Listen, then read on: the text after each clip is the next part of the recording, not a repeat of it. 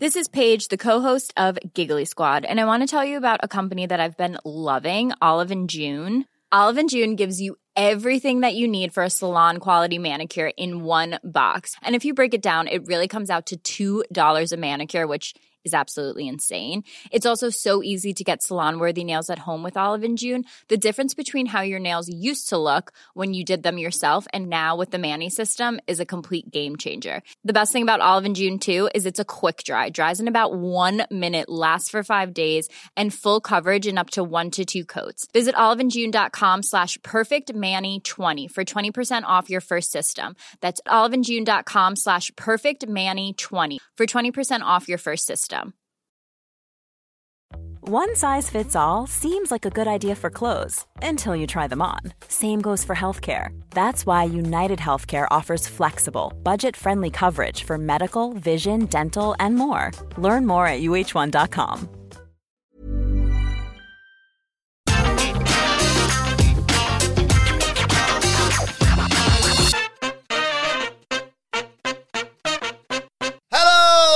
and welcome to the AEW Dynamite review. I'm Adam Wilborn from What Culture, joined by one of the Dudley boys, Michael Sidgwick from What Culture, to review everything that happened on last night's episode, the anniversary episode of AEW Dynamite. But before we get into it, if you're a fan of this sort of thing, make sure you subscribe to What Culture Wrestling on either iTunes, Spotify, wherever you get your podcasts from, for daily wrestling podcasts where we not only review AEW Dynamite, but also AEW Rampage, Monday Night Raw, SmackDown, and NXT 2.0 and pay-per-views.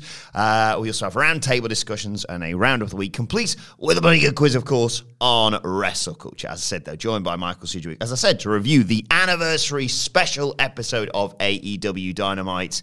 And things don't change much in two years in terms of just great programming, do they? That's been absolutely awesome. Loath though I am to start a Thursday morning by talking about Raw. What's with the Toni Braxton voice at the start of the intro now? I don't know. Is it the Dana Brooke thing? Remember that? It's a bit of that, and it's a bit of just years of being told, "Welcome to Monday." I just remember Dana Brooke when she was uh, about uh, challenge Ronda Rousey. Yep. Was it? Yep. I'm out here every week on Raw. it's great. Anyway, let's talk about a good show. Talk Yes. about an absolutely fantastic show. A show that's been so good for two years. Someone really should do a podcast, possibly on Saturday lunchtime this week, let's say, talking about two years of Dynamite and where we've come from, basically. Well, Well, where would you listen to such a thing? Well, I suppose maybe anyway, if anyone was going to do it, maybe what culture wrestling, wherever you get your podcast from, we would do it. And maybe if you subscribe now, well, that'll be out on Saturday lunchtime. Just a thought, just a thought. Anyway, your thoughts on this uh, anniversary special show. Another great show. Bookended by two awesome matches, one of which I kind of have to be pedantic about. I don't want to be pedantic about it. I'm never usually a big, uh, ruined because of a botch. I'm not like that much of a petty dick, but it was so, the timing was so unfortunate. And they didn't really move on quickly. They just sort of indulged in it. They were like, yeah, we screwed that up. it's a bit strange and it, it did break the immersion because they cast an absolutely exceptional spell. But Wilborn, I don't want to rip off your gimmick, and I'm going to do your gimmick, but it's genuinely an earnest question. Was this the hottest dynamite crowd ever? Oh, it quite possibly was. It certainly, Jesus. certainly, you know, and this is going to be this is difficult because obviously they do rampage and sometimes they get burnt out a little bit and that reaction when Hangman Page, who to be honest, with all the new arrivals, I forgot even worked in AEW. Bad takes on her. Is he going to get lost in the shuffle? Maybe not. Maybe because I'm, I'm not going to rant. I promise. But yes, the reaction when he came out, the reaction to some of the matches, the the heat, for example, for, for Serena Deeb, where she clocked Hikaru Shida with that. Um, I mean, I, for a split second, couldn't work out whether or not we couldn't hear Dan Lambert or Jericho couldn't hear Dan Lambert because the mic wasn't going through the speakers of the arena, or the crowd were just so loud that Jericho's like, I'm sorry, I didn't catch any of that bollocks, basically. Yeah, the, uh, this crowd was absolutely ballistic. It was an absolutely awesome viewing experience for the vast majority of the show. Um, we are in 2020 February territory for me. Might even be eclipsing it at this point. I've held that period of AEW aloft as just perfection. And I don't know if it's just because it was so cruelly lost Yeah. that it's maybe I'm elevating it to higher than it was, but it was just so awesome. It was just so awesome. I remember living through it like a little mark, skipping into work every Thursday morning, and that's basically what I'm doing right now. Show was awesome. Let's delve into the air. Let's get up to our nuts and guts. Indeed. Let's start with the opening match. This was such a crammed show. We didn't have time for all the entrances of your Bryan Danielsons, your Christian Cages, Jurassic Express, and all of the super elite. Of course, we just dive straight into it. All eight men are in the ring. We start off uh, with Jungle Boy and Nick Jackson. They just work so well together. Really exciting back and forth between the two of them. Uh, later on, I did enjoy the bit where he crotched Nick on the top rope and did this insane balancing act, you know, with the aid of the bucks. Super kick on the top rope. Ridiculous. As Uh, opposed to literally when people say the top rope, what they mean is the top Turnbuckle. turnbuckle. He did a super kick on the top rope. Uh, so he gets crotched on there, and Jungle Boy's bouncing and flipping and doing all this mad stuff with the Young Bucks. I thought that was very, very special. Uh, the reaction, as you alluded to earlier, when Bryan Danielson first tagged in and nails those yes kicks uh, on Matt Jackson. In the midst of all this, though, uh, Michael Nakazawa, Brandon Cutler, bloody interfering. They attack Christian on the outside, and the Young Bucks use this interference. He gets sprayed in the eyes by Brandon Cutler, for example, with the cold spray. They use this to hit an Indytaker on the ramp. He's taken out of the match. It's a handicap match, effectively, now. Jungle Boy, though, shows great spirit. He's desperately trying to make a tag. They keep cutting him off. He finally hits a brainbuster, comeback lariat, gets the hot tag to Bryan Danielson, who comes in and squares off with Kenny Omega. And the crowd react like they haven't seen this before in terms of these two men not being in the ring together. And we saw it very recently, but still, it just goes to show what an exciting feud you've got here, with or without the title, in my opinion. They square off, forearms between each other, put some yes kicks in. He uh, pops Omega up on the top rope, Danielson. Top rope hurricanrana hits the diving headbutt, but in come the Bucks to break up the pin. Luchasaurus runs wild. Actually, this is the bit he runs proper wild. He just runs slightly wild. Takes out both Bucks. Uh, loads of big moves. Danielson eventually locks. Um, can't remember who it was. Someone in the cattle mutilation. I think it, was, was Kenny. Oh, it was Kenny. Locks him in the cattle mutilation, but Nick breaks it with a senton bomb. This is where Luchasaurus comes in, counters the Panama Sunrise, choke slams Adam Cole onto Kenny Omega, tail whips Nick, roundhouse kicks Matt, moonsault onto Cole and Omega on the floor. Mad stuff, this.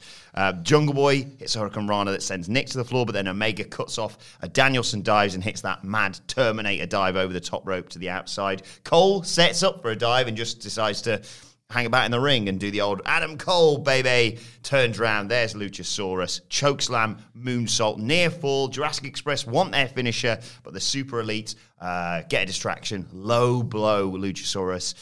They this is where they go for some sort of team power bomb, and it just doesn't work basically. And instead of just rapidly moving on, they sort of wallow in it briefly. Of like, well, we screwed that one up.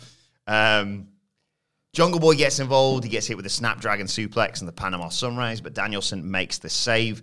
Danielson's fighting everyone off. He's the only one standing at one point. He hits yes kicks, but Omega catches the buzzsaw. Danielson eats, eats a triple super kick, and then the Super Elite hit a four way BTE trigger on Jungle Boy to get the one, two, three. I'm breathless just describing this. I mean, this match was so awesome, and this is potentially a generous take, and some cynics out there will say you would say that, botch and the placement of it, like it almost sold in a weird way how great the structure of this match was because it just built and built and built and just got more and more and more and more and more awesome.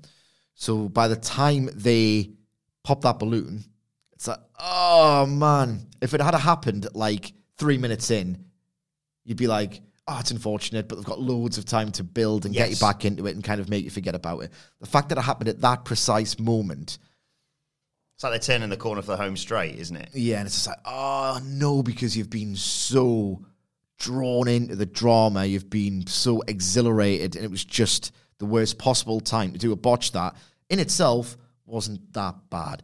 Like They still sort of power bombed him. They still sort of power bombed him. Nobody got hurt. It didn't. It looked weak and very awkward, but it didn't look fake. Like it didn't look like someone's just completely mistimed something and someone's had to sell it. like for example the the confusion with and i'm not going to single them out because i thought it was explicitly bad but it was noticeable the malachi black dustin rhodes drop down oh wh- when are you hitting me when's this like that just looked atrocious this just looked like they just It just looked like a bad, really, really, really, really bad power bomb. Um, it's funny you mentioned Malachi Black. 'cause I remember, and I'll always remember, Aleister Black versus um, Lars Sullivan.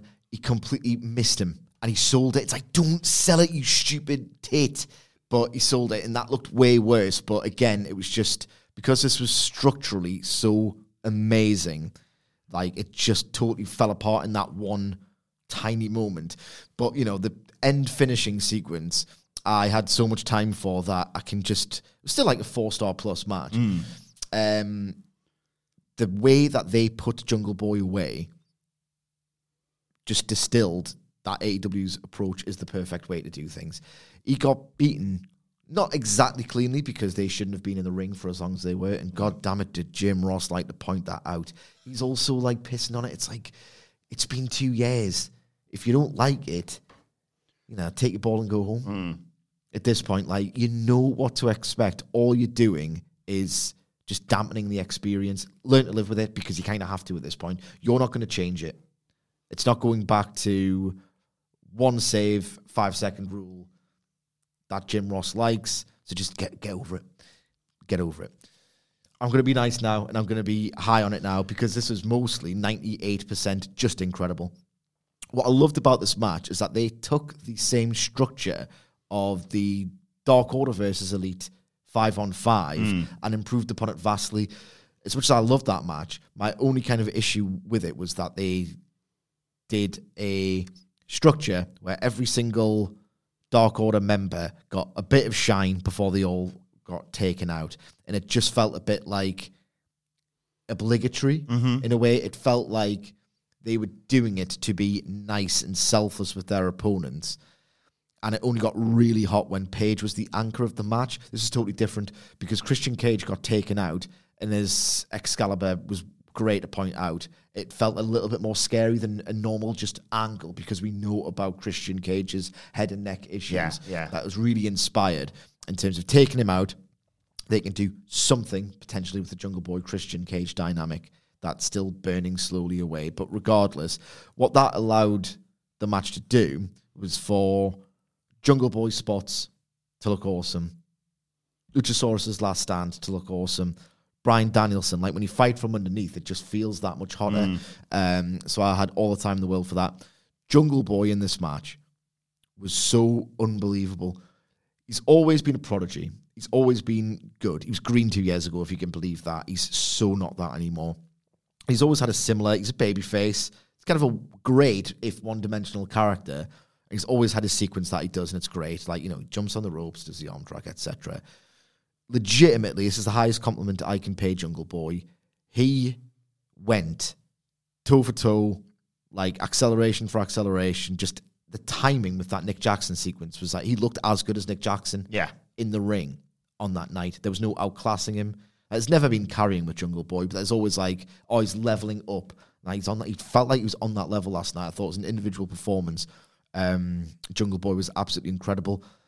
If you watch this product closely, you will get rewarded immensely. This is why people adore it.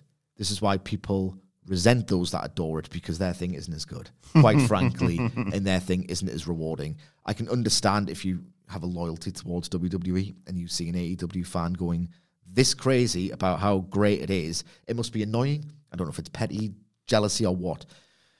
But if you pay attention to what they're doing, and they do pay attention and they put things in certain matches that are going to inform the drama of future matches, they knew they were doing this four man, this eight man tag, as they booked um, Bryan Danielson versus Nick Jackson. The finish of Bryan Danielson versus Nick Jackson was cattle mutilation, and he maneuvered into cattle mutilation with a dragon suplex.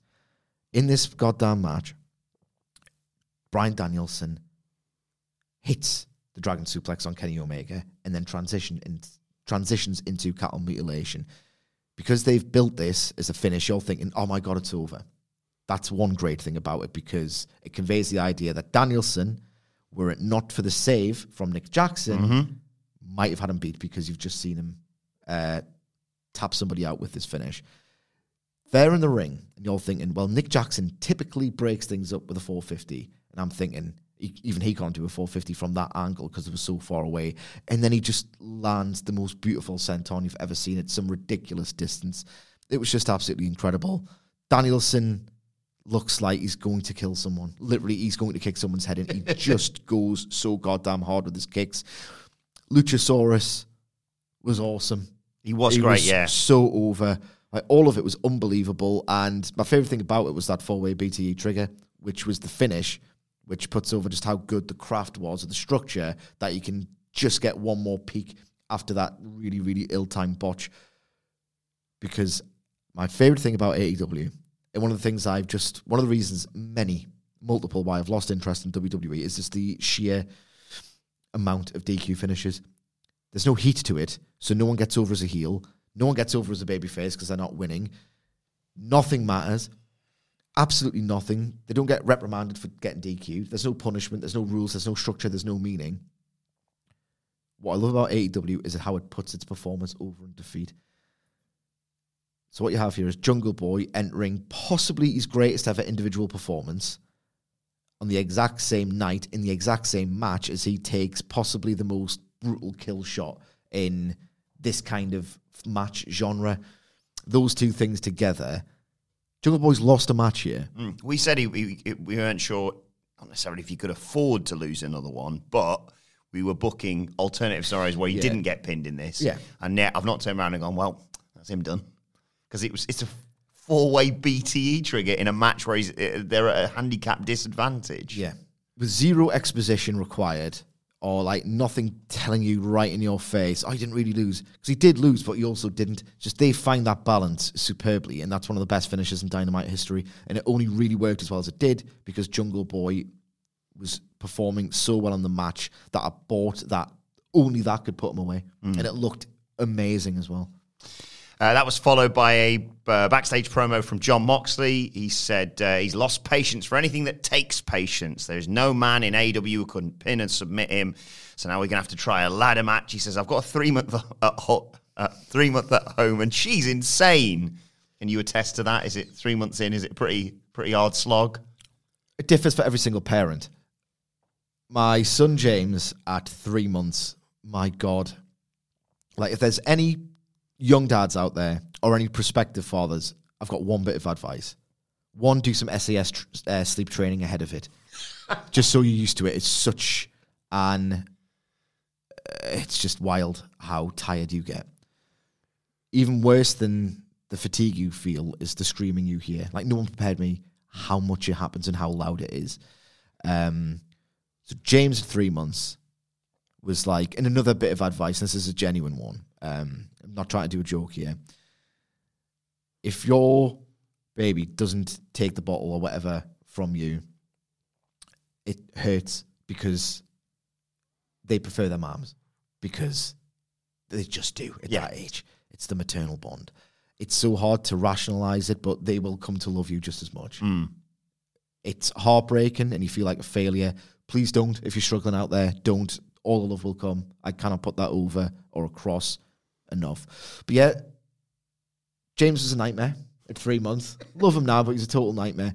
Charlotte lulls me into a false sense of security. Absolutely amazing, docile baby, and she's going to be a genius when she's older because she's so independent and so willful. So yeah, I identify with getting a little bit, Tetchy. getting a little bit tetchy, he's getting a little bit chubby. I, all these things happen to me. Like the most identifiable man in professional wrestling right now is Jon Moxley. anyway, But they are awesome when they grow up. Most of the time. he says this is his city, it's his belt. He's winning tonight, basically, in the uh, casino ladder match. Then we get a promo from CM Punk. Again, huge reaction for him. Huge bap. Uh, he comes out, he says, Anyone else? uh, No, is anyone tired of this yet? He's, they're, they're not. We're not. He's not either. He points out he can't believe he's got these Jordans on his feet. And I thought, that was a weird comment. And of course, it all makes sense in the end. Uh, he talks about moving to Philly in uh, 2002 wrestling part of the week, training for the other part of the week. He just loved wrestling and just completely immersed himself in it. He said uh, he used the money he made in Philly to buy an iPod and a laptop because he was rich. He wasn't rich, money rich. He was just rich in wrestling culture. Now he's back and he's never tired of this feeling. He wanted to give it back. So he said, I'm going to give you a choice tonight. I can either wrestle tonight or I'll buy everyone cheesesteaks or cheesecakes. I think I'd pick a cheesecake over a cheesesteak. I love a good cheesecake, me. I would pick a cheesesteak purely because. I mean, I'd pick wrestling, CM Punk wrestling first, obviously, but a secondary choice. I mean, I can watch him wrestle next week. I do love a cheesesteak. um, you can get a good cheesecake anyway. Fair point, yeah. Cheesesteak is the local. No one else can do it better. That's a very good point. I'm full of them.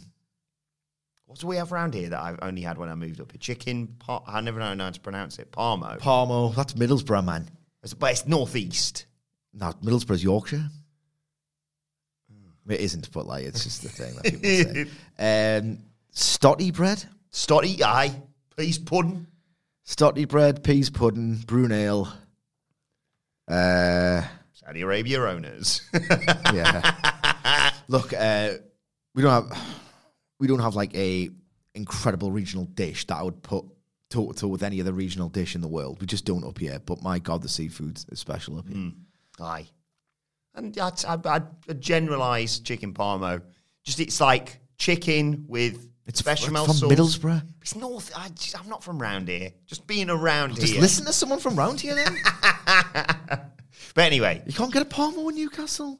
You no, can I, probably get I, had, I, had it on- I had it by the time the other week. Had it sit, sitting by the time. Look, a doner kebab is our regional dish, and I will not have it said otherwise. Regardless, we're not talking about food. We're talking about CM Punk. He's uh, he's saying he gives them the option. They pick wrestle, of course, uh, and he's d- decided that um, Daniel Garcia caught his eye with the interactions that they had. He's got fortitude, and he's going to face him on Rampage, which of course is going to be in Philadelphia. and Fans are fine with that. Uh, he goes to leave, and then as he goes to leave, makes sense. He takes off these fancy Jordans that he's got on his feet, and he gives them to child Orange Cassidy in the crowd, and JR says, Don't worry, kid, you'll grow into them. What a lovely bloke.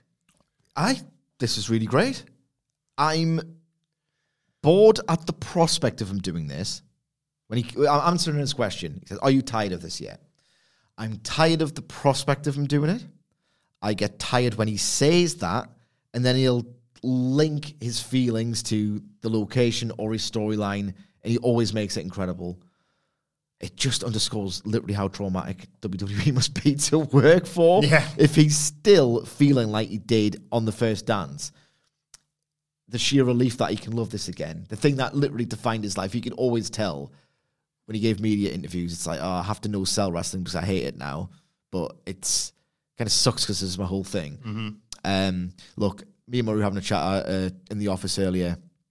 Like, as good as this is, it's going to be one million times better when he stops doing this, when he feels like, because at the minute he's just so overjoyed to be in the world that he's not in the world yet, if that makes any sense whatsoever. He's still recognizing it as a world that he's thrilled to be a part of. An out of body experience. Yes, that's a perfect, perfect, perfect way to put it, Wilborn. Thank you for putting it like that because I didn't have the um, take on the tip of my tongue.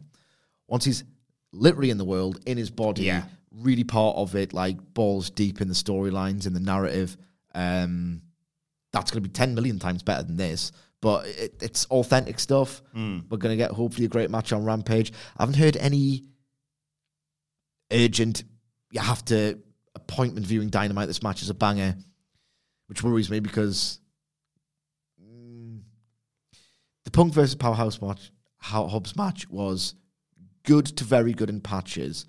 I'm kind of waiting at this point for the CM Punk experience rather than watching CM Punk experience wrestling again. That's fair. That's very fair. Uh, and I think Daniel Garcia is, is a good sort of style of opponent akin to a Darby Allin in terms of just being able to execute more of the technical aspect, let's say, rather than a power game Yeah. versus him. So we'll be intrigued to see that. And we'll obviously preview that on the Rampage preview tomorrow. But from a, a lovely man to a terrifying man, Arn Anderson was on Cody Rhodes' lawn. Imagine that. Oh, don't worry, Brandi. I'll, you, you, you have a bit of a rest. I'll put the baby to bed. What's In a what's suit? that? What? Yeah. What's that? what's that? What's that light flickering in the distance? Is that someone put that Halloween decorations out already? Oh no, don't worry, dear. It's Arn Anderson with a fire on our front lawn in a bin. Uh, he's talking on is uh, about splitting up from Cody Rhodes. He's burning a suit in this bin fire. Cody comes out and goes, Arn, what the bloody hell are you doing? And he goes, It's not my suit. no, he says, Sorry, that's. The latest arcane bit of uh, what culture crack. yes, that's the, the late British Bulldog. It's not my car. It wasn't even my car rip-off, man. I mean repo, man. anyway, on. Uh, well, Cody says Arn turned his back on him, and Arn says, No, you turned your back on us. Um, Cody can have his million dollar houses and his reality TV shows. He might as well just paint a star on his face. Love that line. Uh, Arn insists that Cody gives him his tie. Cody doesn't want to throw it away, so Arn just slaps the taste out of his mouth, and Cody throws it in the fire himself. Nice little development, this. no, I hated it. Oh, okay. I loved last week. I loved the idea of Cody being a heel again. I keep putting over the 2018 run. It was exceptional. This, to me, one scanned like he wants to redeem himself as a baby face and like it's pretty on the nose symbolism of you take the suit off and put the wrestling boots back on. And I'm thinking, no, he just needs to turn heel. It's literally he's not going to get a baby face reaction. No matter how pretty the symbolism is, or like, come on, like, read the room. Yeah. I thought you'd read it really well last week. Um, I'll probably get made a tit of next week when this develops in the way that uh, the rational part of my brain, who can like take a step back, look at the picture where everything's going. This segment made me not want to do that at all. It felt like it was doubling down on the redemption of Cody Rhodes. Like no one wants to see you redeem yourself at this point. Like, come on, man, I was with him every step of the way during that baby first turn. I'm the last guy to say, yep, no, he should, he should definitely turn heel. And this felt like anything but.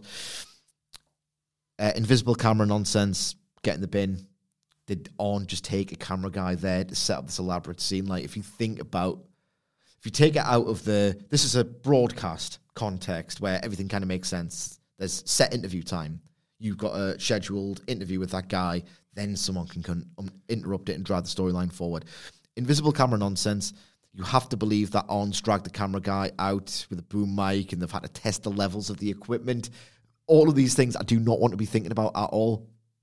Um, the face painted line was great. Yes. cody wearing a suit at what 10 o'clock at night? Because we're only oh, it might have been earlier because we're into autumn i don't want to think about this stuff I'm wearing my trackies as soon as I get home, by the way. I'll, I'll, I'll put my jama bottoms on as the first thing i do But then again, the one thing I would counter all that because it's a very legitimate complaint is Arn Anderson's got a Glock. So I mean, anything. We what's this? You've got to set up all this bull. Oh yeah, no, actually, on with now you make that point. Uh, okay. it felt like they were chasing what's the cool thing we can do with Arn Yes. this week fire it just felt like a bit of a uh, they're trying to bottle lightning Yeah, it's a bit preposterous. Uh, we get the video package that you may have seen on the road to uh, to set up the TNT Championship match. Bobby Fish challenging Sammy Guevara, uh, and Sammy Guevara beforehand was shown giving a new truck to Fuego del Sol, who immediately tried to bet it for the TNT Championship, and they all had a big laugh about it.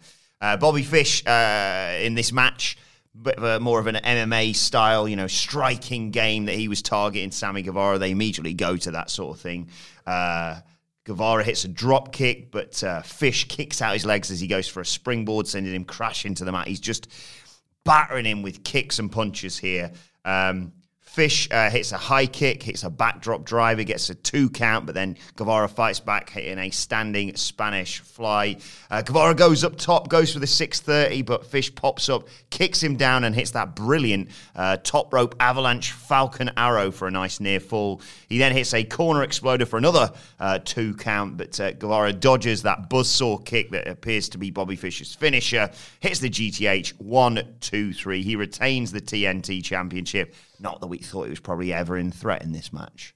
No, and that was part of the issue. This was solid to good to strong without really milking my cack. like, I'm sorry.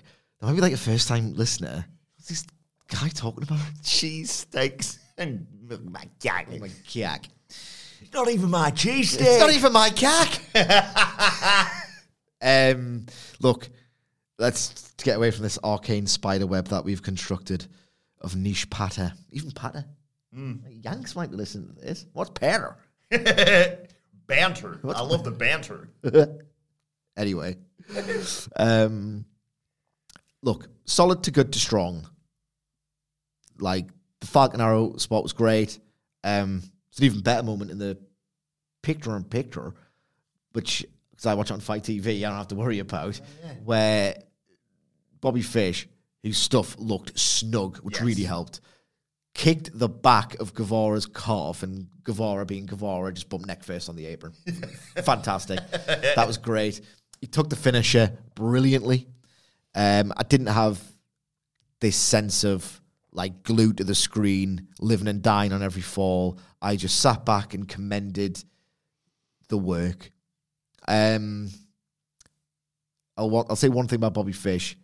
He's not the same performer he was um, in the mid to late two thousands, but he looked significantly less thrashed and more up for it than he has been. I agree. Um, look, ultimately, if Sammy Guevara ends up having a nice long run, we'll probably remember this fondly without loving it. Um, do I want to see more Bobby Fish on Dynamite? Considering how many more people I want to see on Dynamite, like I want to see Riho a lot more than I am. For example, like it's a loaded roster. I've got no doubt that they can rotate Fish effectively. How much do I want to see him after this? And I think that's the main point. My answer would be, uh, not that much more. But you know, if he works with a Garcia Yeah. or a Moriarty type, then that might add an, an extra dimension that will complement the show.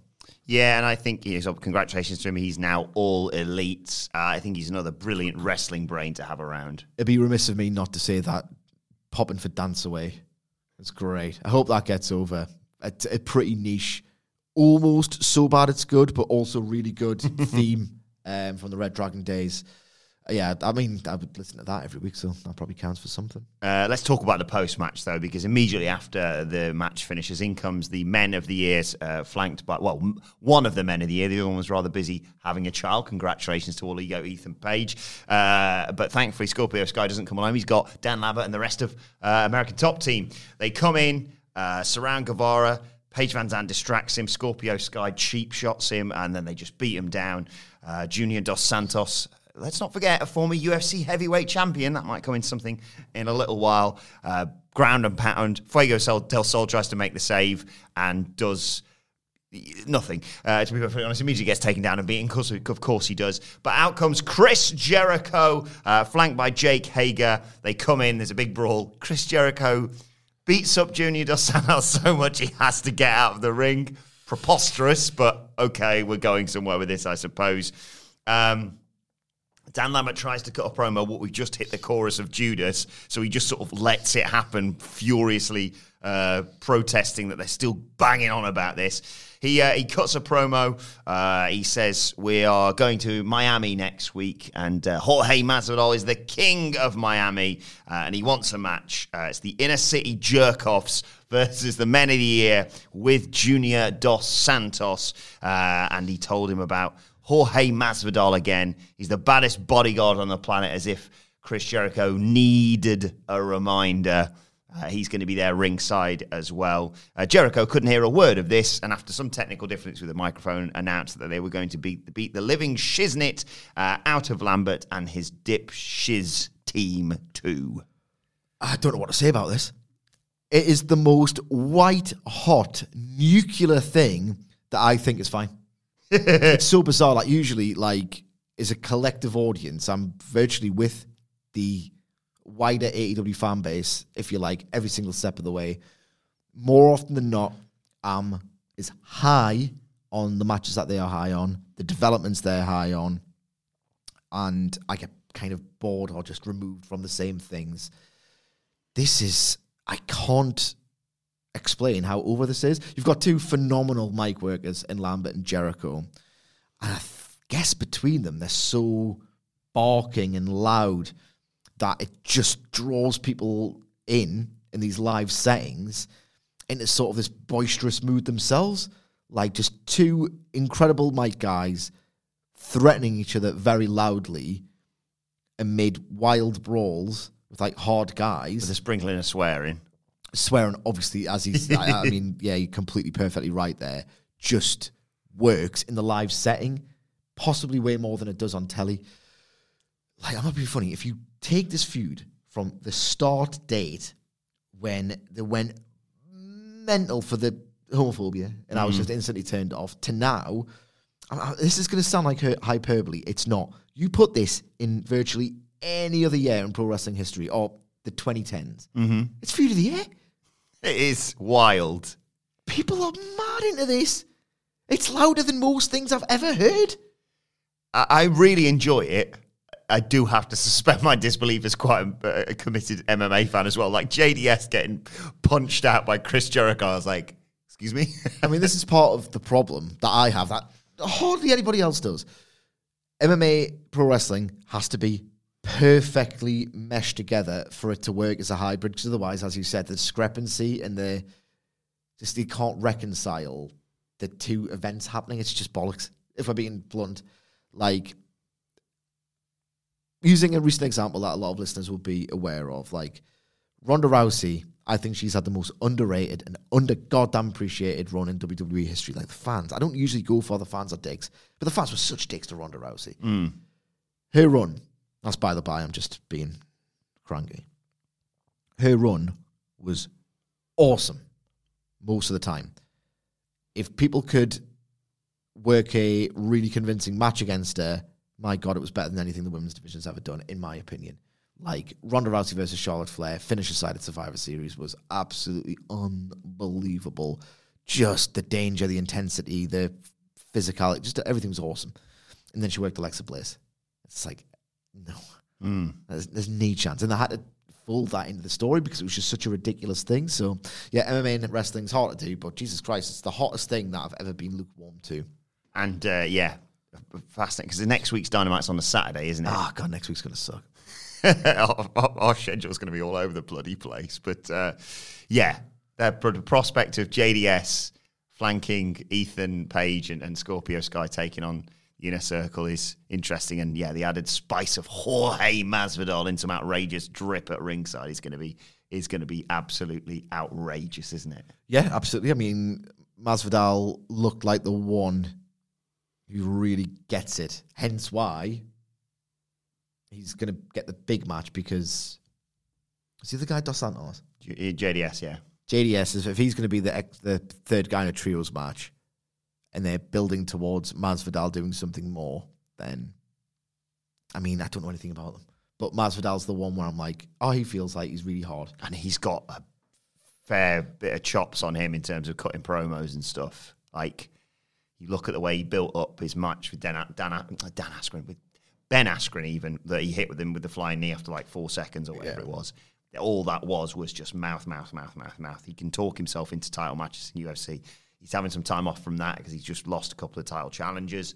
It makes a lot of sense, and like you say, it's the big fight for Jericho. All I would suggest next week is make sure it's Hager and JDS taking each other out of the match because that's believable, not Chris Jericho Yeah. hitting a bloody Judas effect on a former UFC heavyweight champion. Yeah. One size fits all seems like a good idea for clothes until you try them on. Same goes for healthcare. That's why United Healthcare offers flexible, budget friendly coverage for medical, vision, dental, and more. Learn more at uh1.com. A lot can happen in three years, like a chatbot may be your new best friend. But what won't change? Needing health insurance. United Healthcare Tri Term Medical Plans, underwritten by Golden Rule Insurance Company, offer flexible, budget friendly coverage that lasts nearly three years in some states. Learn more at uh1.com. Before we go any further, though, this show is sponsored by BetterHelp. Now, we all carry around different stressors. They can be big life worries or just, you know, little things like your favorite wrestler not being used properly. The thing is, when we keep them bottled up, it really can start to affect us negatively. Therapy is a safe space to get things off your chest and to figure out how to work through whatever is weighing you down. It is really helpful too for learning positive coping skills and how to set boundary. Therapy basically empowers you to be the best version of yourself. So why not give BetterHelp a try. It's entirely online, designed to be convenient, flexible, and best of all, suited to your schedule. Get it off your chest with BetterHelp. Visit betterhelp.com slash whatculture today to get 10% off your first month. That's betterhelp, H-E-L-P dot com slash whatculture. Right, let's move on and talk about the acclaimed. They were backstage. Uh, they have got a tag team title match coming up on Rampage uh, against the Lucha Bros. They said they were going to stomp these Scooby Doo villain looking asses out. Uh, two things. One, I don't really have time to watch too much of Dark or Dark Elevation. I get the bullet points. I watch the best matches, and even then, I'm thinking where the acclaim come from.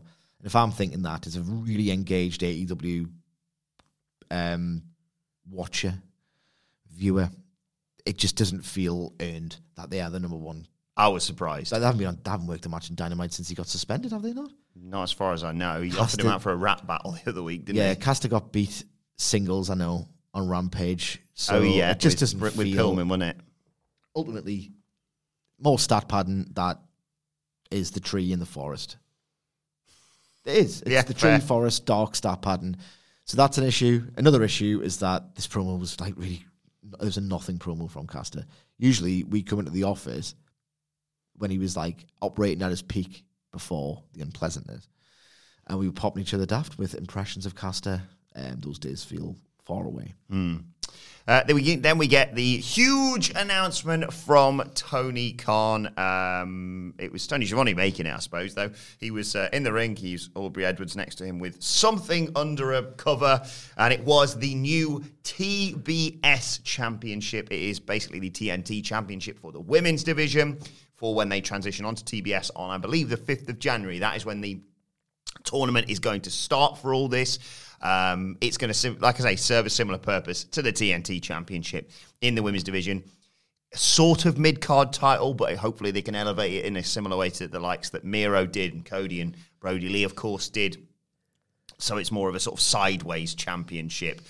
Great idea, this, I think. We talked about it at the time how they need something because at the moment it's either you're fighting for the title or you're squabbling, in my opinion, in a lot of this women's division.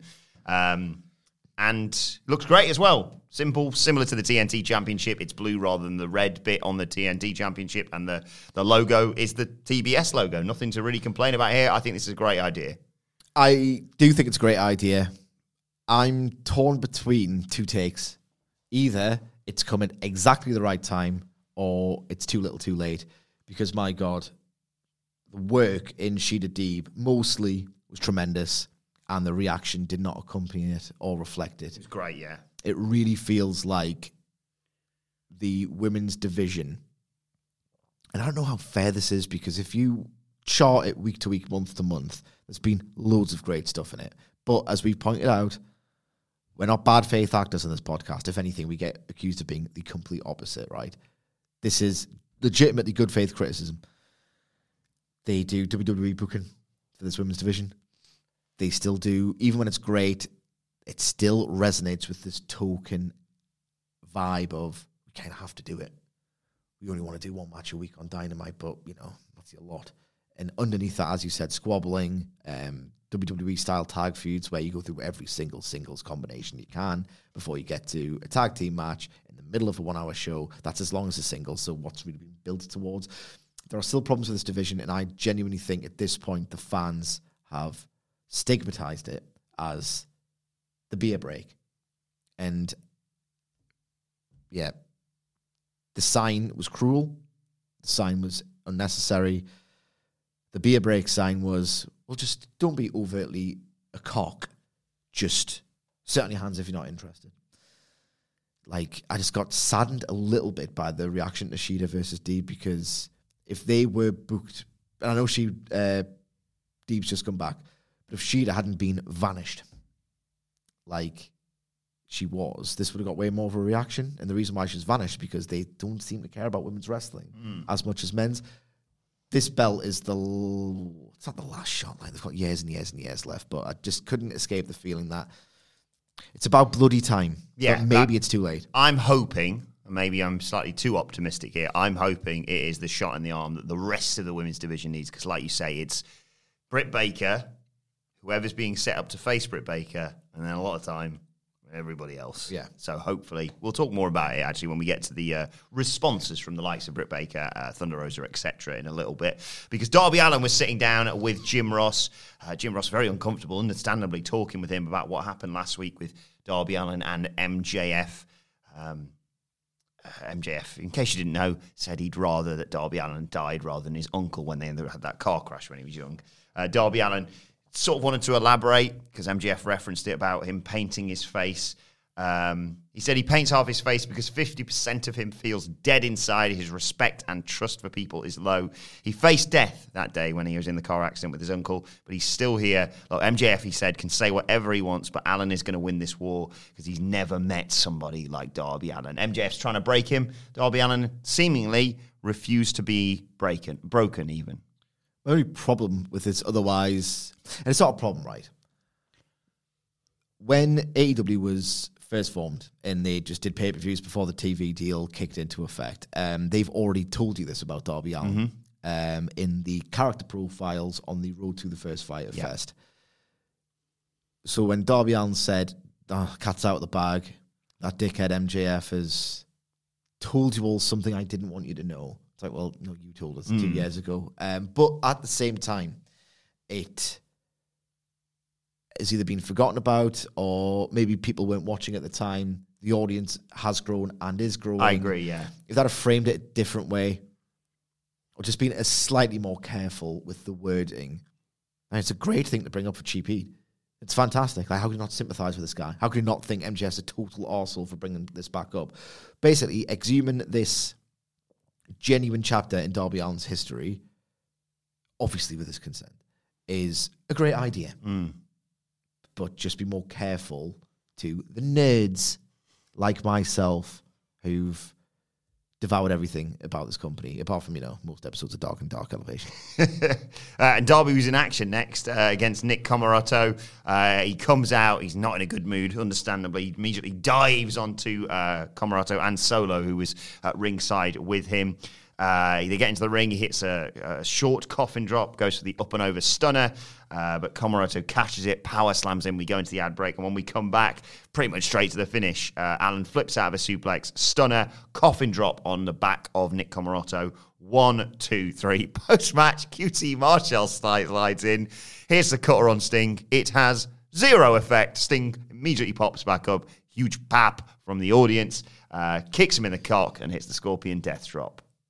I'll never complain about Sting no selling stuff and Sting doing cool stuff and getting pops for doing cool stuff. I liked uh, also Sting's face paint sort of, sort of going over the, the shirt of uh, of QT Marshall. What did you make of Allin and Comoroto? F- Fairly straightforward. No, it was just there, wasn't it? Yeah. It was just there. Um, I wouldn't. I'm not going to say anything. Okay, fair enough. Um, There's, there was something I was going to say about Comoroto, but I won't. Okay. Uh, we are moving on to the Dark Order, who are moving on themselves from previous events. They're backstage. Uh, Evil Uno holds his hands up and uh, said he he's made some mistakes and he wants everyone else to make decisions. And Alex Reynolds suggests, why don't we just vote on things? And they do the hand gesture and what have you. And they start bickering because John Silver suggests that Alan Angels puts the mask back on again. But thankfully, Anna Jay calms it all down. Everyone can get along again now. Nice. Yeah, nice. Uh, what's less nice uh, was what happened to Dante Martin next. He was in the ring with Tony That's Schiavone. ruled. Got a great reaction, uh, understandably. Talked about his last few months, you know, taking Kenny Omega to the limit. He said uh, he's been a problem in the last few months for anyone he faced in AEW. And issued an open challenge to the AEW locker room. He wants to fight anyone. Plucky little babyface that he is. Oh, what a fool. Because the lights go out, lights come back up. Who is behind him in full garb but Malakai Black? Uh, he missed Dante Martin in the face, hits that horrific kick. Uh, Martin goes down. He goes like stiff as a board, which I thought was a great sell from him. Goes down. Lights come go off. Come back up again. When they're back up, Dante Martin is no longer in the ring. He's on the outside. They show him at the end. But uh, Black grabs a mic and says, "The House of Black accepts." Be careful what you wish for. Indeed. I love all of this, as simple as it was, and I can still talk loads about it, even though it was very simple. It was just an angle. When the lights go out in wrestling, fans are hardwired to expect, oh, eh, massive surprise. Like oh, that's Bray Wyatt coming then. It's just as soon as the lights go out, people, because of the ECW stuff and how that's been like folded into virtually every other company, like even New Japan started doing it um, a few years ago. The fact that it's Malakai Black, just a guy who's there most weeks, every time, and he still gets the pop. He doesn't get that, oh, it's just the guy who's always here, means that he's over. He's over big. And he's over big in this company as well, which is such a huge testament to how well he's performed since he's got there. So that really is a key detail of how over he is. That should be underscored, underlined, and bold and italicized everything. What I also love is that presumably this match is going to go 15, 12 to 15, as opposed to the eight of the eight minutes that Malakai Black on average has done.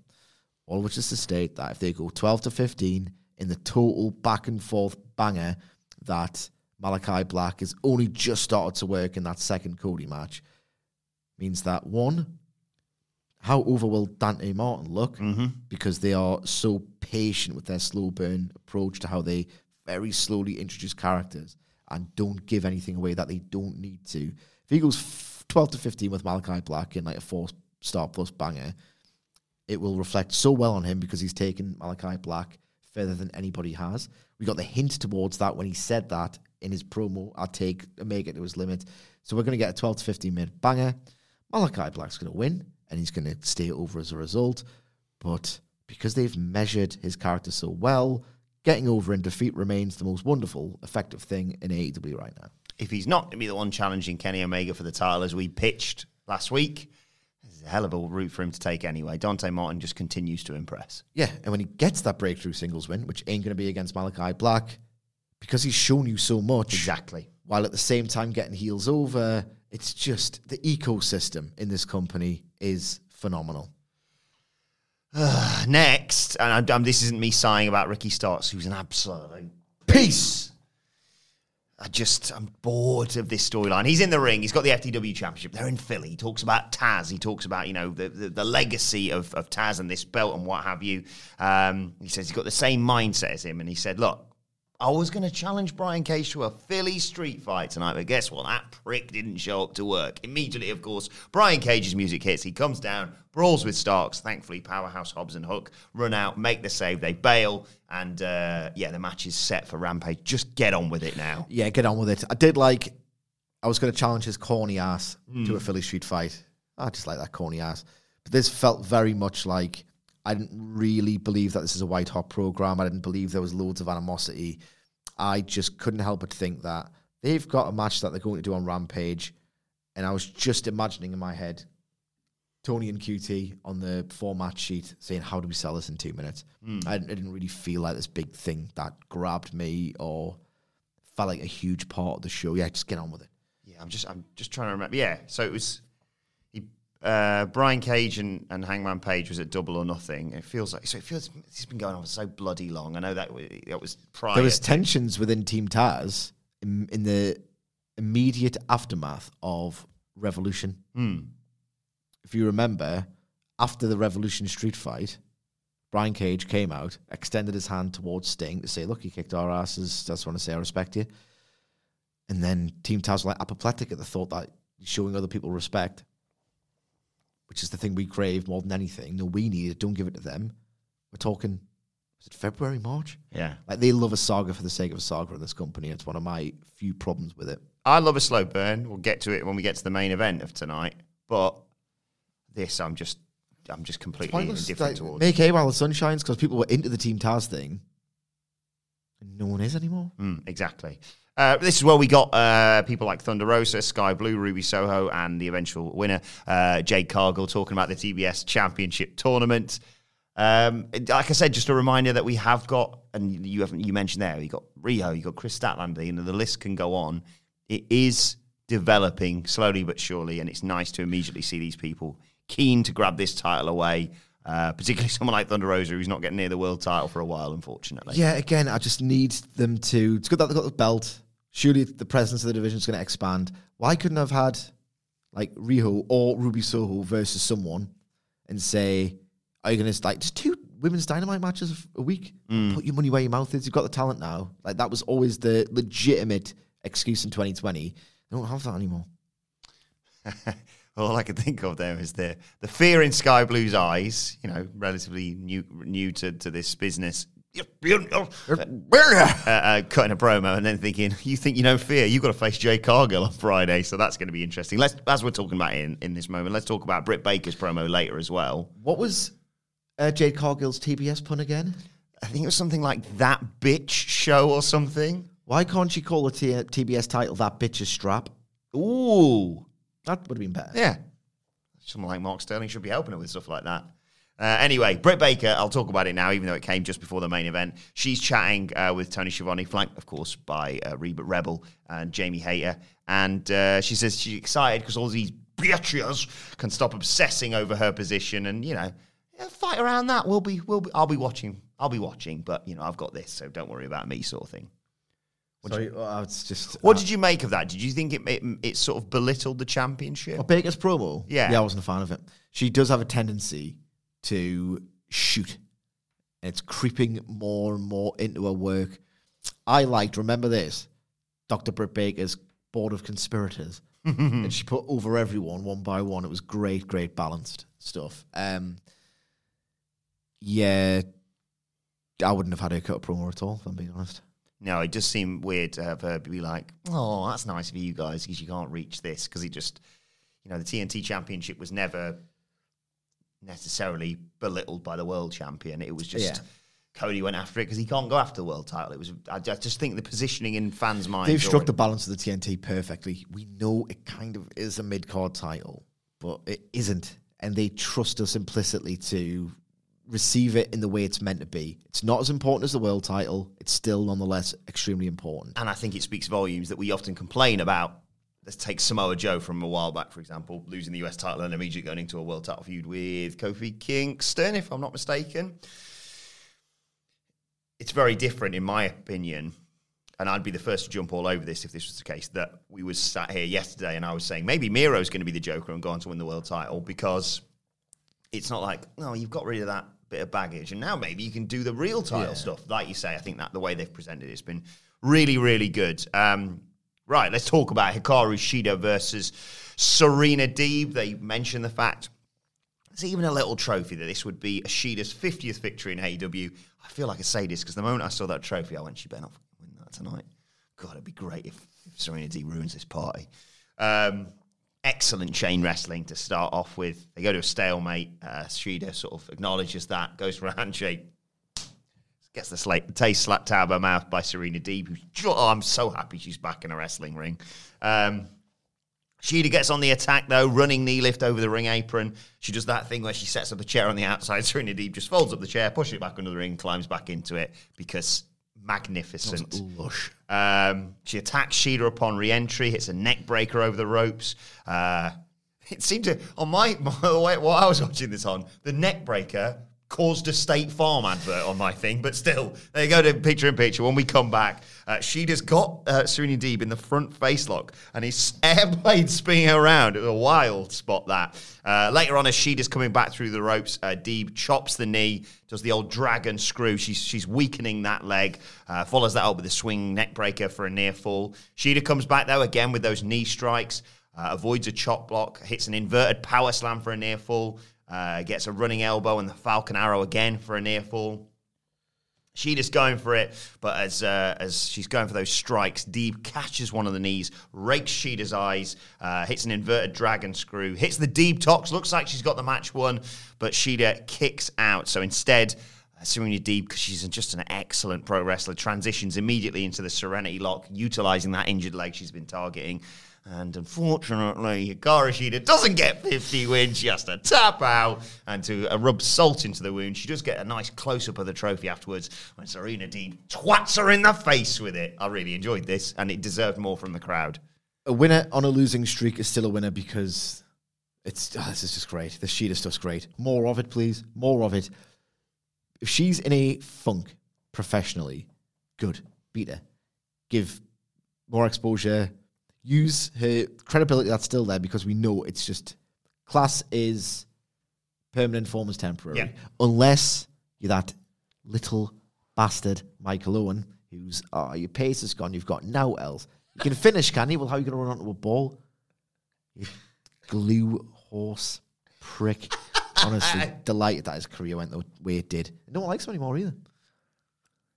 Because he went to Man U. So even the Liverpool fans think it's a knob now. Fantastic.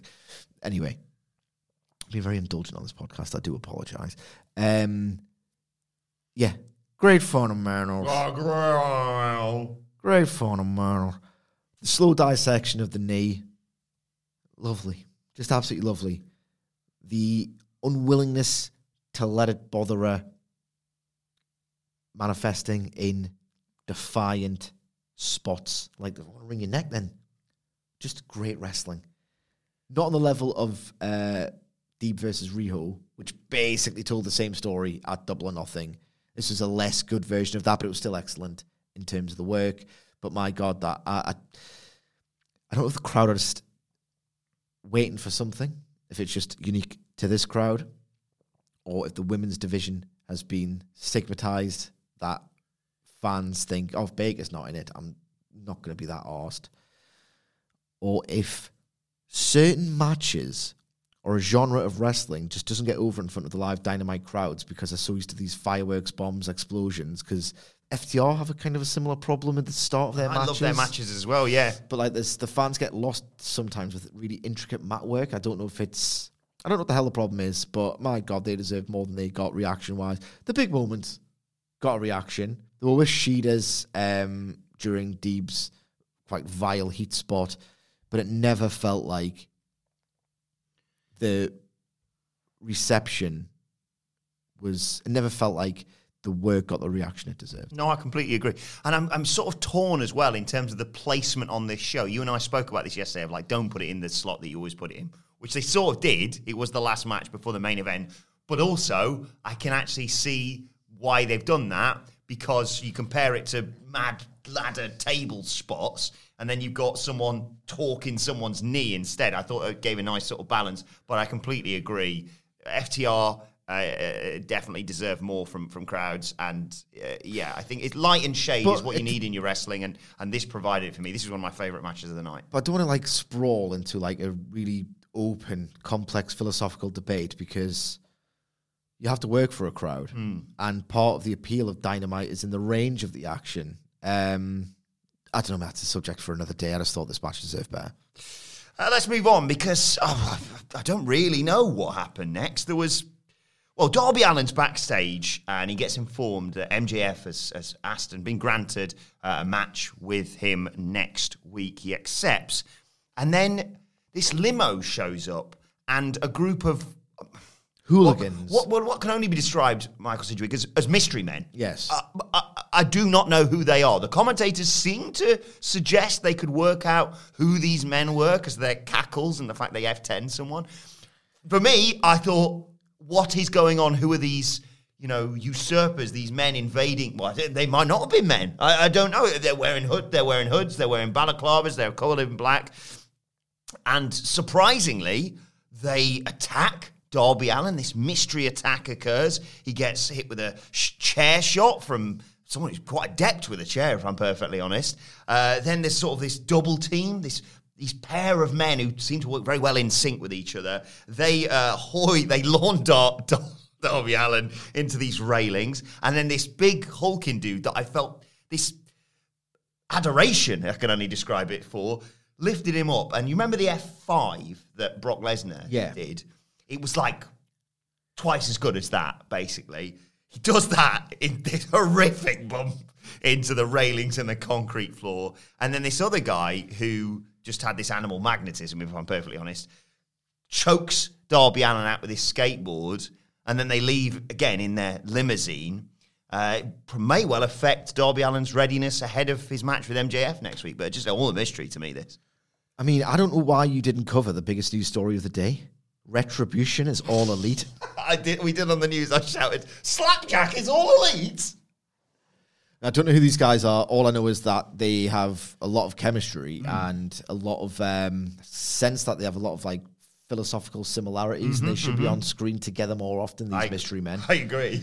Um, this is cool as hell. I will wait for the explanation as to why these men decided to obscure themselves. Me too, yeah. I'm going to let it play out. This is the promotion. Look at this main event. This is the promotion that you actually can let things play out because the commentary team seem to know who they are. There was no attempt to fool anyone. There will be an explanation for this, and I'll hold out for it. Um, but any weirdness of what am I doing this for was completely washed away because the beatdown was awesome. It was I would kill Darby Allin every week. like, look, he not just, not as in you would, as in if you were booking. I mean, he doesn't want a long career. yeah, it doesn't. I mean, yeah, when he was preparing for matches a while back, he was jumping off stuff of his own volition. So He doesn't want a long career. Um, and just give, just give him what he wants. I, to I- I- give the wrestler what he wants. he, like, the thing is, he has to win matches like he did against Comoroto. He has to do these awesome things where he gets dragged out in like an old timey wooden coffin. Like I know the balance has to be sh- like struck, so he doesn't just look like a geek. But my God, I would kill this mother every single week because he just takes a beating, takes a better beating than Alexa Bliss stands cack. How you doing?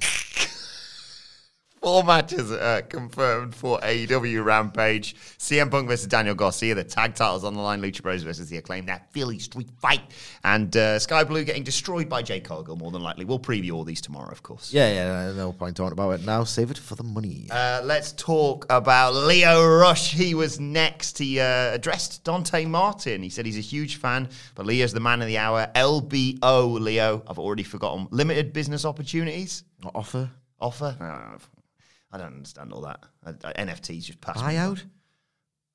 We don't know any of the words, to be perfectly honest. Regardless, he wants to put an arm around Dante Martin. He's an undervalued commodity. He wants to take him to new heights, and he offered his guidance ahead of this match with Malakai Black. What do you think? Dante Martin versus Lio Rush is going to be the absolute tits. I was- um, what am I It's gesticulating? just, it's just, just like got a big pair of titties, an absolute big titty gal on, girlfriend. not done my workout today. No, no, me neither. Actually, me neither. Titus did the game. Titus, I got the slappiest sharp tits in the game, personally. um, like that match is going to absolutely bang. Um, look, last week I did the Michael Scott explains to me like I'm five. I didn't really explain it, but I felt like, all right, he just got money. Good. Oh, but very excited to see more of the 26 year old piece of gold. I want to be a cowboy, baby. Nearly 27, just seen on his Wikipedia, by the way. Uh, right, main event time. It is 24. The casino, oh, I remember. The casino ladder match to see who becomes the number one contender when they grab that chip.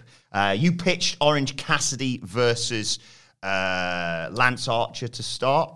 And you know, I was watching this this morning and, and I thought of you because I thought you'll be disappointed that it wasn't Orange Cassidy versus Lance. And then I was just like, oh yeah, the beauty of this company is, is like if I said, oh, I really want it to be two WWE wrestlers, and then it'd just be too generic babyface and heel dynamic, and you go, oh, I suppose that's a thing. Whereas this, I was like, oh yeah, Orange Cassidy, Orange Cassidy and Pac, great stuff. Uh, Orange Cassidy also flanked by Franklin the Dog from the San San Francisco, from the from the Philadelphia 76ers cool. Pac comes out. He is having none yet again of this bollocks from Orange Cassidy. Um, just wonderful amateur wrestling. I love that move. I don't know what it's called. I assume it's got some sort of terminology from amateur wrestling. But I love that move where someone takes someone down to the mat and does like a 360 spin on their back just to show I've got all your limbs covered, basically. Yeah. I don't know what it's called, but it always pops me. Um, so Pac dominates. Goes Breakdanced almost. Yeah, great. basically, he, uh, he brings the lad into the ring. Orange Cassidy immediately pushes it out, of course, because he's Orange Cassidy. Uh, goes for the tornado DDT, but Pac takes him out with a brainbuster. Third person out naturally is Andrade El Idolo. He immediately tries to bring in a ladder, but Pac drop kicks it into its face. Pac sets up a ladder, goes up top, but Andrade springboards onto it, meets Pac. They brawl and they hit a mad sunset flip power bomb to which Pac is sort of laying. I love the fact that Pac his selling is magnificent. There was the spot after this where he gets hit with the sunset flip power bomb, and I'm going to je- trying to demonstrate this to you. Apologize if anything happens wardrobe wise, and but he basically was there, sort of teabagging himself after he got. I don't so- see that. But I just love that sell. I thought I just I was worthy of a mention. I thought anyway. Yeah, Uh, not an impression. worthy of a mention, not an impression. I've seen way more of your absolute taint than I ever want to see again. Uh, well, thankfully, he didn't taint the match because Orange Cassidy comes in, goes for the kicks, or does the does the kicks actually on Andrade, who goes to mirror the, the hands in the pocket spot and just frying pan chop on Orange Cassidy, to which even Orange Cassidy has to go, oh, that's an awesome hit. He uh, he does that. Out comes uh, Matt Hardy. Uh, orange goes to the orange punch. He gets hit with a side effect. We go to commercial. During commercial, I was just looking at the little picture picture and watching Lance Archer who came out wrecking dudes. Uh, and uh, it, when we come back, he's just nailing Orange Cassidy into the, ladder bridge that he set up amongst another ladder and onto the ring ropes. Slight problem here, major problem for, for Andy Murray, who's writing the ups and downs article for whatculture.com. Go and check it out because Lance Archer is meant to set up the ladder, be about to go up it to grab this chip because you can grab it at any time. And then, oh, bloody hell, Jon Moxley's here. I better go out and fight him. What actually happens is Lance Archer sets up the, the ladder, and I look behind him, and there's 20 seconds left, and he has to go, well, that's the ladder set. It's definitely set. And the commentators go, Lance, what are you doing, mate? Eventually, he goes to climb. Then the, the, music hits. Mox comes out through the crowd, of course. Archer goes to meet him, slightly slapping a fan on the way there, which popped us this morning. Uh, Moxley hoys a chair at Archer. They brawl. The fight gets into the ring. Uh, Archer returns the favour with the chair toss. Uh, orange hits two orange punches uh, on Lance Archer, but Moxley stops him from climbing the ladder and he drop kicks another ladder into Lance Archer.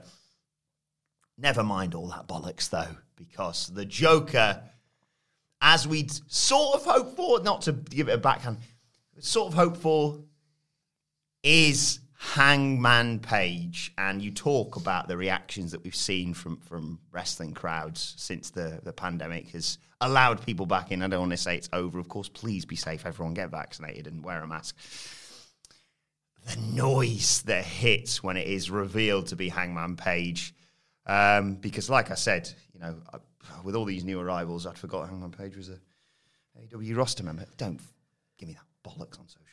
Anyway, so Hangman Page comes out. I said I wasn't going to moan. Hangman Page comes out to a huge reaction. There's oh, what? Huge bapper. Uh, and uh, there's cowboy shiz chants all around. Uh, he comes in and he just starts battering Moxley and they trade forearms. Um, he catches a dive from Cassidy, Hangman Page that is, slams him into the ladder, uh, nails Hardy out on the floor, and uh, it looks like he's he's dominated everyone. He's immediately going to go up and just grab that grab that chip, but Pac hits him with a chair, sets up a ladder, sets up a table. He's going to do something mad, uh, either off the ladder or off the turnbuckles or whatever. But as he puts Cage onto the table and climbs the ladder, Andrade gets involved. They fight at the top. Andrade takes a bloody rough bump. Jesus. He gets headbutted off the ladder and falls onto a ladder bridge that just explodes everywhere. In the midst of all this, Oh, in the midst of me thinking, well, that's the worst bump anyone's going to have to take today, Page jumps up, grabs Pac, and hits him with a off the ladder dead eye through a table wow, was this a hell of a popper. Um, Moxley jumps in, snatches, uh, Page hits him with a paradigm shift. Uh, it's Moxley and Orange Cassidy climbing the ladder, but Hardy comes in, pushes them both down. Hardy, for a man who I was very negative towards, I have to admit, uh, in the build to this, especially when he was announced as one of the competitors, he did just play all the hits. He rolled Orange to the outside, puts him on a table, hits the outside, leg drop to put him through it. Good stuff, all that. Archer and Moxley take each other out, um, or Archer, Archer, sorry, takes Moxley out, sets the ladder up, and in second, millisecond, millisecond, perfect timing, just as he set the, t- the ladder up, he turns around into a picture perfect buckshot lariat from Hangman Page. Moxley and Page uh, brawl again. Moxley hits Page with a steel chair, but as they're fighting the top, Page lays in right hands, knocks Moxley off the uh, ladder. He collapses to the mat, and Page reaches up and grabs that chip. He is the new number one contender for Kenny Omega's AEW World Championship, and more importantly, arguably, he's back. Yes, uh, I love this. I love this way, way, way more than I thought I was going to love it. I thought the execution of something that transcended its genre trappings was just immaculate. There's a logic issue with the interval format of this match because why bring a Joker back or have a Joker or a sixth entrant or a fifth if it can feasibly end within minutes because it's a wrestling match and he can. There was something about the fact that it was on TV. The intervals were like, right, as a minute passed, boom, get that clock on. It didn't really matter. It just felt so much tighter and more compact and less flabby than these matches tend to do. Uh, I'm going to be accused of being a hypocrite. I don't care. Don't give a shit. To use uh, Jim Ross's quite endearing thing that he does now for some reason. One, the format of the match. Don't care. It was tighter. Didn't re- It's still, if you analyze it very closely, which I tend to do, it doesn't make that much sense. I'm not bothered. Like, yes, you got. Oh, he's where's he been? Oh, selling for way longer than he ever would ordinarily. Like, these are just. I point them out every time because these are fundamental problems with multi-man ladder matches. Fundamental problems with ladder matches, but you know, I've seen so many that it's kind of just I'm numb to Yeah. these plot holes. Okay. Two, I got a key detail of the goddamn Hangman Page storyline wrong yesterday, and I hate myself for it because let's just say I'm up to that point in my project, and I'm going to give you more insight on this saga than anybody else in not long now. Um, it was never explicitly said that he can never challenge for Kenny Omega's title again. It was simply, yeah, out of the rankings system. So how does he come back? He circumvents the ranking system by becoming the Joker. Which, as you pointed out in the office, just in case you forget to mention it he's already climbed to the top of twice. That's the thing. It w- doesn't feel like a cheat. It's the best p- possible version of a suboptimal situation. You want a time off, and his win would have been overshadowed at All Out, and the events of All Out meant that well, you're probably better off extending this Kenny Omega title run. So what they've done with the Joker is they've given you a class match, a really great violent match on TV, and awarded through his absence and without being overshadowed, because that was never going to happen. Because if you suggested as much, it was in bad faith. A Steve Austin 1998 huge pap. So I don't care. If he's the Joker, and uh, it doesn't feel cheap because he's literally twice climbed the rankings last year. Uh, in this last year, ahead of Double or Nothing, he went to number one, and then he got beat up Brian Cage, got bumped to number three, leaving Pac and Orange Cassidy to do the Double or Nothing. After Double or Nothing, he climbed to the top again, and then he looked scared that he got there, and then the Dark Order versus the Elite match happened. It would be a bit trite if he was to do this a third time, so just make him be the Joker. And I think you mentioned this yesterday, actually, on the preview. Kenny Omega can play a prey on those insecurities and say, "Mm, let's not forget that what happened the last time you won a world title shot and from winning a big battle royal thing. Yeah, there's that, but also who did he beat in the climactic sequence? A former champion. That is going to count for loads, or at least it does to me in my I didn't even think about it. that. That's a great, great Yeah. point. Yeah. So not only does it circle back to how he got here with the, the Joker, but the last time he was the Joker, he failed. That'll prey on his anxieties. But this time, he's beaten a world champion on the way to doing it. So that's a pivotal moment. So all of this, the Hangman Page stuff, something I've anticipated, half dreaded. Pops don't lie. Pops don't lie. and I got it wrong, a key story beat. So I'm absolutely fine with this. I'm elated by this because it was awesome. His low bridge from Lance Archer, when he first got into the ring, one of the first things he did was low bridge Lance Archer. Like I it took even the commentators by surprise because his timing was perfect. His timing was perfect with the buckshot to Oh, take yeah. Archer out. It was it was Hangman Page was phenomenal in this match. Phenomenal. The dead eye, it was even higher than the one at All In against Joey Janela which was terrifying enough in itself. What a spot. It wasn't even my favourite Hangman Page moment in this match. Was timing elsewhere was so great. And you got the highlight reel moment, you got a general all round brilliant individual performance, an absolutely nuclear reaction, thrilling, just amazing stuff. Andrade looked class in this match. He took an absolutely ridiculous bump. Any accusations that he's getting a bit lazy, just nah, it's come on, like you're watching this match, it's like he's knackered himself to make some memorable moments outside of uh, the Hangman Page win. His springboard onto the ladder seamless.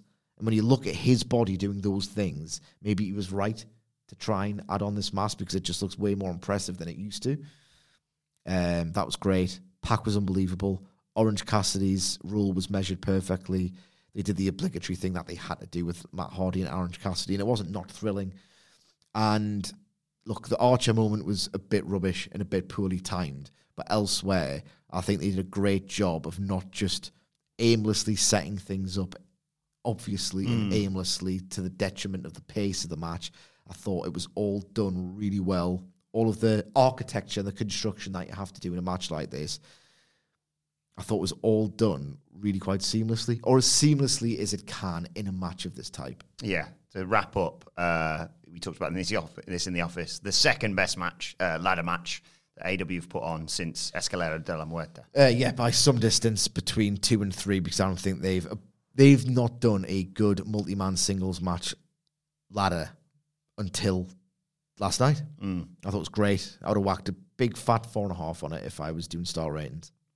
Well, let us know your thoughts on this whole show and the return of Hangman Page, of course, and who on earth those mystery attackers may well have been on Twitter at What Culture WWE. Watch, they can follow both of us. You can follow Michael Sidgwick at Um, Sidgwick, Follow me at Adam Wilborn. Follow us all at What Culture WWE. As I said, make sure you subscribe to What Culture Wrestling, wherever you get your podcasts from, for daily wrestling podcasts. We'll be back tomorrow, of course, to preview AEW Rampage, and later on today to another, do another top 10 debate. But for now, my thanks to Michael Sidgwick. Uh, don't forget to join us on Saturday as well, talking about two years of AEW Dynamite. Thank you for joining us, and we will see you soon.